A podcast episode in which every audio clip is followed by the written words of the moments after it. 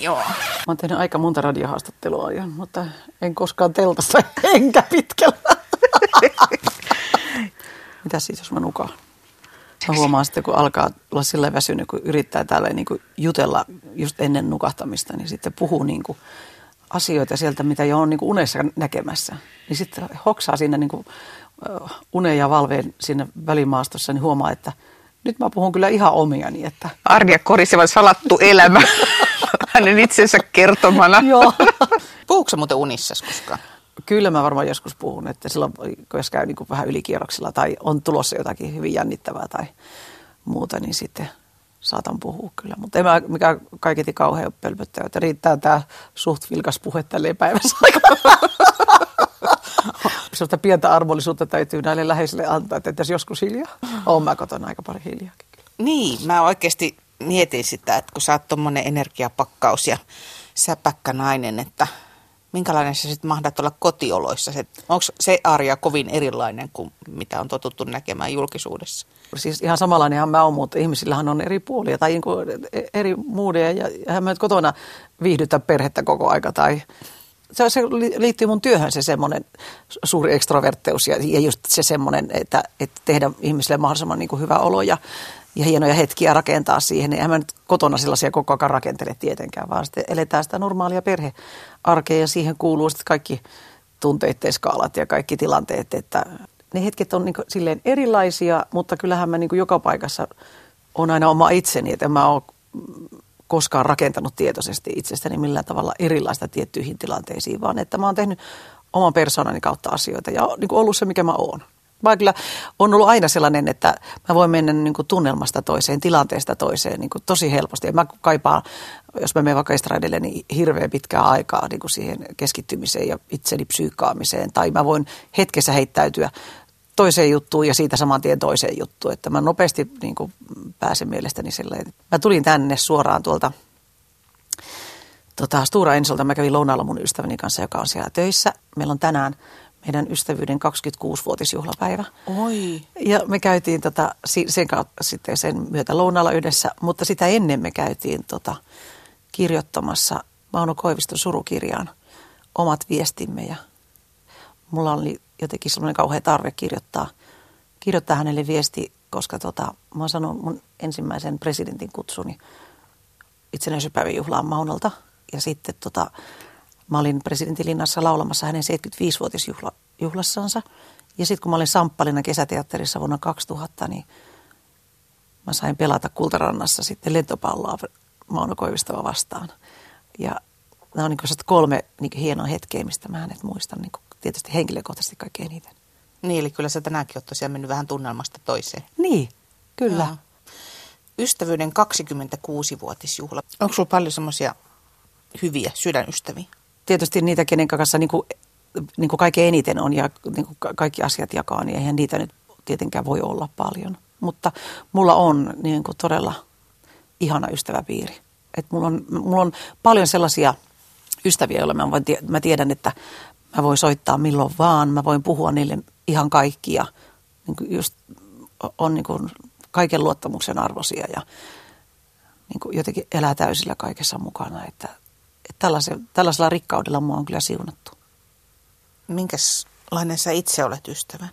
Mm, mulla oli silloin, kun tämä, kaikki tämä hulapalo alkoi, niin silloin mä olin huono ystävä, koska mä en oikein silloin pitänyt yhteyttä. Mutta tota, onneksi nämä ystävyyssuhteet on sitten säilynyt ja jalostunut kuitenkin sitten tässä, kun aset, on niin kuin asettunut uomiinsa ja, ja tota elämä tasaantunut, niin, niin, niin kyllä mä mielestäni silleen huomioon ystäviä ja haluan järjestää meille yhteisiä hetkiä ja joo, kyllä mä toivon, että mä niin kuin osoitan sen, miten kiitollinen mä olen heistä. Mm. Mä oon sitä paljon pohtinut, että kun tämä tullut siihen johtopäätökseen, että ihmisillä ei olisi kauheasti vara hukata yhtään ystävää elämästään. Mm. Ja sitten niitä kuitenkin aina jotenkin matkan varrella tippuu, että pitäisi osata pitää tarkemmin kiinni. Niin. Mutta jos on molemminpuolista ollut se, se, se tunne siitä ystävyydestä joskus, niin, niin se voi niin napata kyllä takaisin. Että ei ne ystävyydet yhtäkkiä taivaan tuulin niin katoa tai se yhdessä jaettu ja koettu, vaan että, että hirveän usein on varmasti myöskin niin, että, että vaikka olisi vuosia ollut siinä ja, ja niin kuin ajattelee, että se ystävyys on katkenut ja sitä ei enää olekaan. Mutta jos ottaisi yhteyttä ja niin kohtaisi, niin voisi olla, että olisi hirveän helppo kuitenkin jatkaa sitä ystävyyttä. Sitä on vaan se kynnys, että kehtaako sitä nyt. Kun Sen kynnyksen voit vuotta. unohtaa. Mä oon, mä oon oppinut ainakin tässä elämässä, että että että tämmöiset niin kehtaamista tai uskallusjutut, niin ne pitää heittää syrjään. Koska sitten jos niitä kuitenkin niin kuin pohtii, niin silloin, silloin on jo niin kuin ikään kuin itse tai haluaisi itse tehdä sille asialle jotain. Mm, niin olisi pitää, valmis jotenkin. Niin, niin. Koska että sä, se, että sä muuten edes pohtisi sitä tai ajattelisi sitä mm-hmm. ystävää, jos ei se niin kuin olisi sulle vielä merkityksellinen. Ja mm-hmm. silloin sun täytyy ottaa hänen yhteyttä. Koska, mm-hmm. Ja sitten sit jos hänen tai ystävälle sattuukin jotain, niin sitten se vasta sua harmittaakin, että voi miksi mä en oikeasti ollut yhteydessä tai miksi mä en tehnyt sitä liikettä sinne suuntaan. Onko ollut aina semmoinen, että sä oot ajatellut, että kehtaamisista ja mm, tämmöisistä viisi, että sitä täytyy tehdä miltä tuntuu vai onko tämä nyt tätä niin kuin elämän mukanaan tuomaa viisautta? En mä oikein muista, miten mä oon niin asioista aikaisemmin ajatellut. Mä oon jotenkin niin kauan jo kuitenkin ajatellut sitä, että mikä tuntuu niin sydämestä oikealta, niin siihen pitää vaan ryhtyä. Tai niin, että miksi semmoinen asia olisi sitten väärin. Kyllä se varmaan on niin elämän myötä tullut, että kaiken kaikkiaan niin on alkanut pohtia elämässä tapahtuvia ja tapahtuneita asioita. Että... Sitähän voisi sanoa, että ihminen jopa kypsyy. Niin, joo, ja eikä nimenomaan negatiivisessa mielessä ihan kypsynyt. Joo. Mä aivan kypsä, kuule nyt. Ei. Täällä on muuten, nyt kun me ollaan poikkeuksellisesti vähän eri tilassa, niin me huomaat, että täällä on paljon valosampaa kuin yleensä. Mua häiritsee, kun täällä on kirkas paiste täällä meidän teltassa tänään. Niin, mutta aurinko paistaa meidän. Mä oon niin kuin, aina ajatellut, että olisi niin kuin ihan täydellinen maa ja paikka niin kuin asua, kun olisi kesä ja talvi niin kuin ajanjaksollisesti toisinpäin, että talvi olisi kesän mittainen ja kesä olisi talven mittainen, niin voi että, täällä, täällä olisi kaikki muuten ihan kohillaan. Vaatiiko se paljon? Täytyisikö ryhtyä toimeen? Voisiko tämä jollain tavalla vaikuttaa? Sanonpa muuten, nyt kun vietetään tällaista Suomen juhlavuotta, itsenäisyyden juhlavuotta, ja tässä nyt on kaiken maailman pohdintoja käyty suomalaisuudesta ja Suomesta ja omasta suhteesta Suomeen ja muuta. Mitä hyvää sä näet Suomessa? Mitä muutettavaa paitsi tuon talvi- ja kesävaihtoispaikkaa, niin, niin mitä pistäisit uusiksi? Uh, mä, mä tykkään siitä, että tämä on ihmisen kokosta elämistä. Täällä ei ole niin paljon niin kuin porukkaa, että erilaisia organisaatioita ja, ja juttuja on niin kuin mahdollista hallita ja, ja se tuo meille turvallisuuden tunnetta. Ja mä koen kuitenkin suomalaisissa paljon semmoista välittämistä ja ymmärrystä toista kohtaa. Että, että mä jotenkin mä, mä on nyt liki 30 vuotta kiertänyt Suomea aktiivisesti ympäri ihan kokonais, koko pituudessa ja levy, leveydessä ja, ja ihastun aina ihmisiin. Tietysti siihen vaikuttaa paljon se, että mä työssäni olen paljon ihmisten juhlahetkessä, jolloin ne on itsekin orientoituneita siihen, että jotakin ihanaa tapahtuu ja tämä on ihana hetki. Mutta siltikin niin mä näen siinä paljon sellaista positiivista voimaa. Mä rakastan meidän luontoa, meidän vesistöjä ja mä toivoisin niin valtavasti sitä, että, että me niin kuin oikeasti ymmärrettäisiin sen ainutlaatuisuus. Mä itse asun ihan maalla ja mä jotenkin saan suuren voiman siitä. Mun ei tarvitse tehdä yhtään mitään ihmeellistä, kun mä tuon, tuun töistäkin, että mä astun sinne omaan pihaan ja kuuntelin lintujen lauluja ja katon veden liplatusta. Ja, niin se vie mut jo niin kuin semmoiseen voimamaailmaan, että mä niin kuin toivoisin, että, että sitä riittäisi kaikille ja se olisi mahdollista kaikille. Ja se, se, mikä mua surettaa sitten on se, että, että nuorilla ei ole mielekästä tekemistä. Että kun se into on silloin nuorena niin, kuin niin valtavan suuri. Että sitten jos niin kuin ei avaudukaan ne portit, että sä pääset toteuttamaan itseäsi tai että sä pääset etenemään ja, ja, ja suuntaamaan sitä sun energiaa just sillä otollisella niin hetkellä siihen suuntaan, missä sä niin kuin, mistä sä oot innostunut ja missä sä, mistä sä tiedätkin, että missä sä olisit niin kuin mahdollinen onnistuja ja, ja, ja pääsisit niin kuin elämässä eteenpäin, niin se on jotenkin niin surullista, että sitten nämä, aktiivis, näitä, näitä tällaisia aktiivisia innokkaita ihmisiä on, niin ne portit ei aukenekaan ja jäät vähän niin kuin tyhjän päälle. Arja Koriseva, se oli muuten hyvä toi huomio tosiaan, että, just, että se ajankohta on myös tärkeä, että silloin kun ihminen on innokkaasti menossa eteenpäin, mm. että sen saisi sen mahdollisuuden juuri silloin. Niin, koska sitten, että mä oon huolissani myöskin siitä meidän niin ihmisten mielenterveydestä, mä teen, mä, teen, mä teen töitä aktiivisesti ja, ja suurella kutsumuksella siihen, että niin ihmisen hyvinvoinnin eteen. Mä en tee tätä työtä rakentaakseni spektaakkeleita ihmisille, jotta ne niin ulkoapäin kattelisi, että no tuommoisen shown se nyt on rakentanut tai tuollaisen jutun se niin on, tässä meille esittää. Mä haluan rakentaa sen sillä tavalla, että ihminen on osa sitä, mitä me niin kuin yhdessä koetaan ja tehdään ja me hengitetään sitä samaa ilmaa ja että ihminen niin kuin tuntee, että, että tämä juttu on rakennettu hänelle ja hänen hyvinvoinnilleen ja häntä varten. Ja se on ollut mulle niin kuin kaikki nämä vuodet ja niin kuin tässä työssä se mun haaste, että mä teen ihmisen mielenterveydelle ikään kuin asioita. Ja, ja tota, siitä mä oon niin huolissaan, että, että miten paljon on sitä, että mieli ei voi hyvin. Ja sitten jossakin kirkkokonserteissa, tai yleensä niin kuin kirkkokonserteissa esimerkiksi, mm. että et uskaltaa niin kuin kohdata ajatuksiansa. Ja mä yritän niiden laulujen myötä niin kuin herätellä ihmisen omia ajatuksia – Sulla on hirveän tarkkaan mietitty toi perusta, että mitä sä siinä, siinä omassa työssäsi haluat tuoda ja tehdä.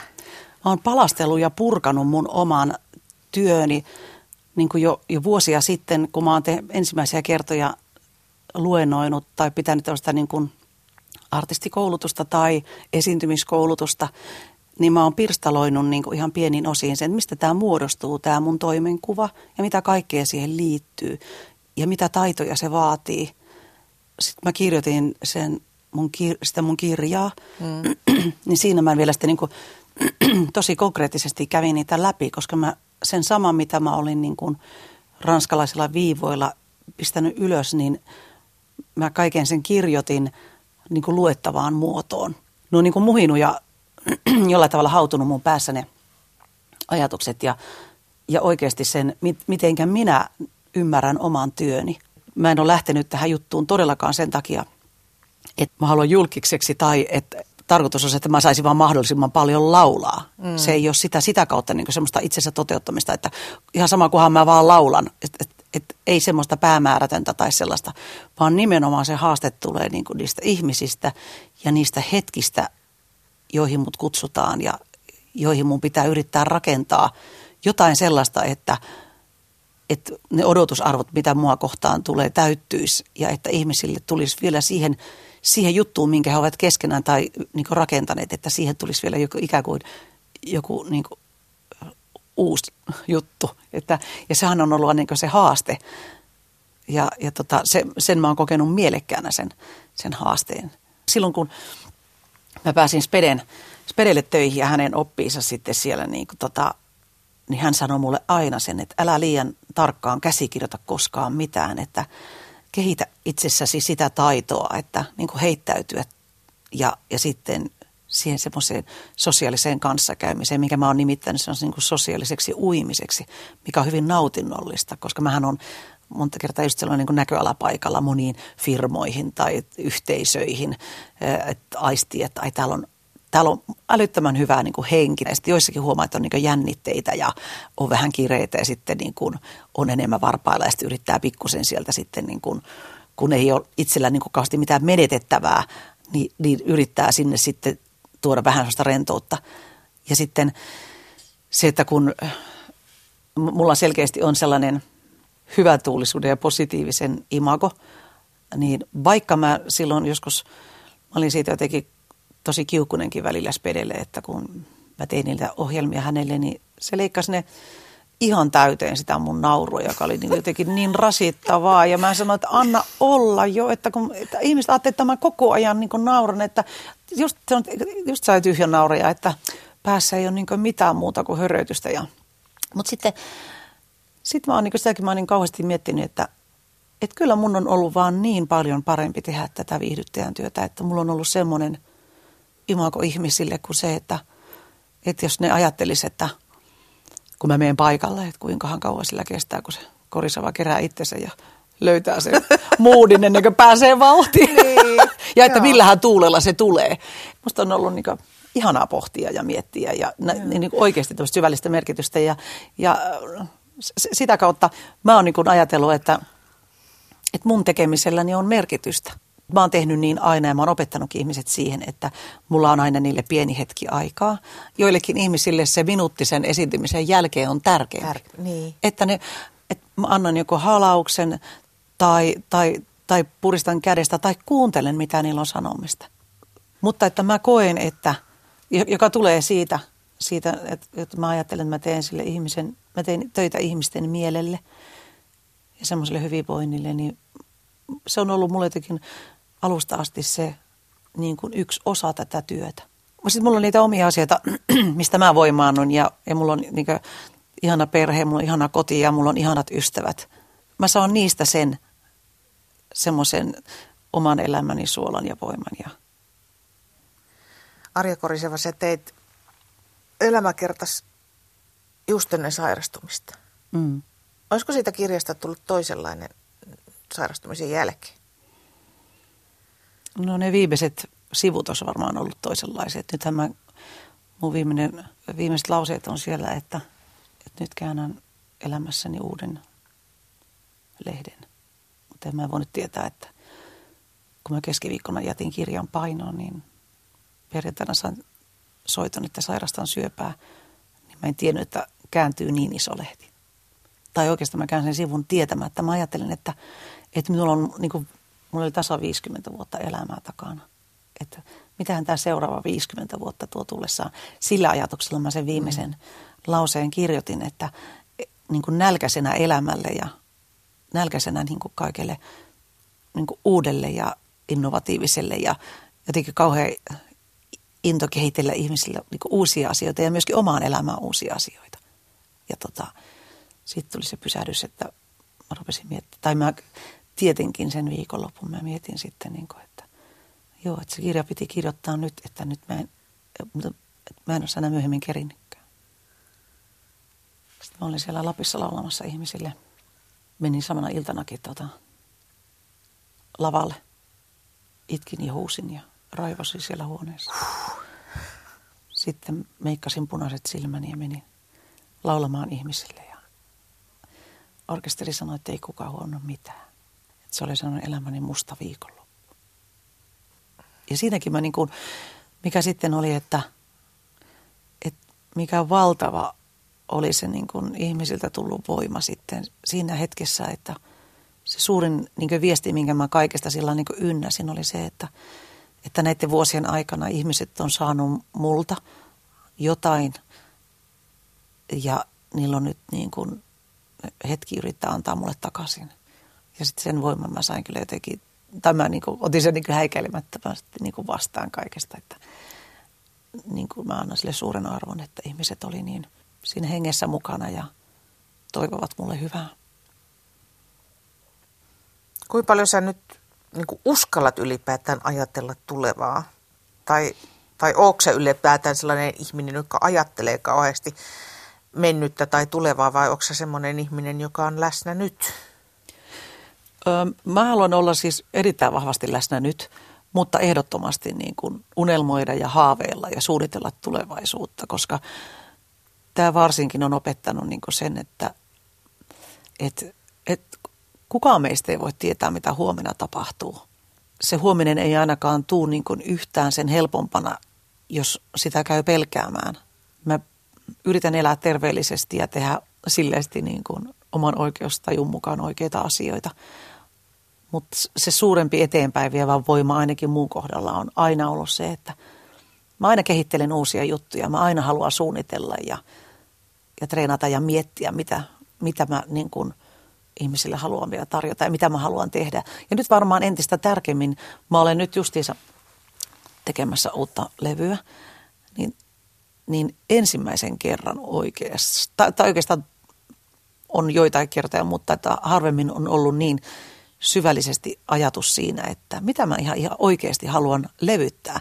Että se on semmoinen mun suuri haave, että tästä eteenpäin mä haluan laulaa levylle myöskin sellainen, ja, tai, ja, ja sellaisia lauluja, jotka mä haluan sitten suoraan mihin tahansa mun ohjelmistoon ikään kuin tarinoina, jotka mä haluan kertoa ihmisille. Jotka tulee niin kuin näiden mun puhutun tarinan tueksi niin kuin syventämään niitä ajatuksia. Ja se on niin kuin, musta niin kuin äärimmäisen niin kuin ihanaa nyt. Ja, mä, mä niin, yksi, ja yksi haave on se, että tota, mä oppisin kirjoittaa itse laulujen tekstejä, koska on ajatuksia, on asioita, mistä mä haluaisin laulaa, koska mä tietyistä asioista mielelläni puhun ihmisille –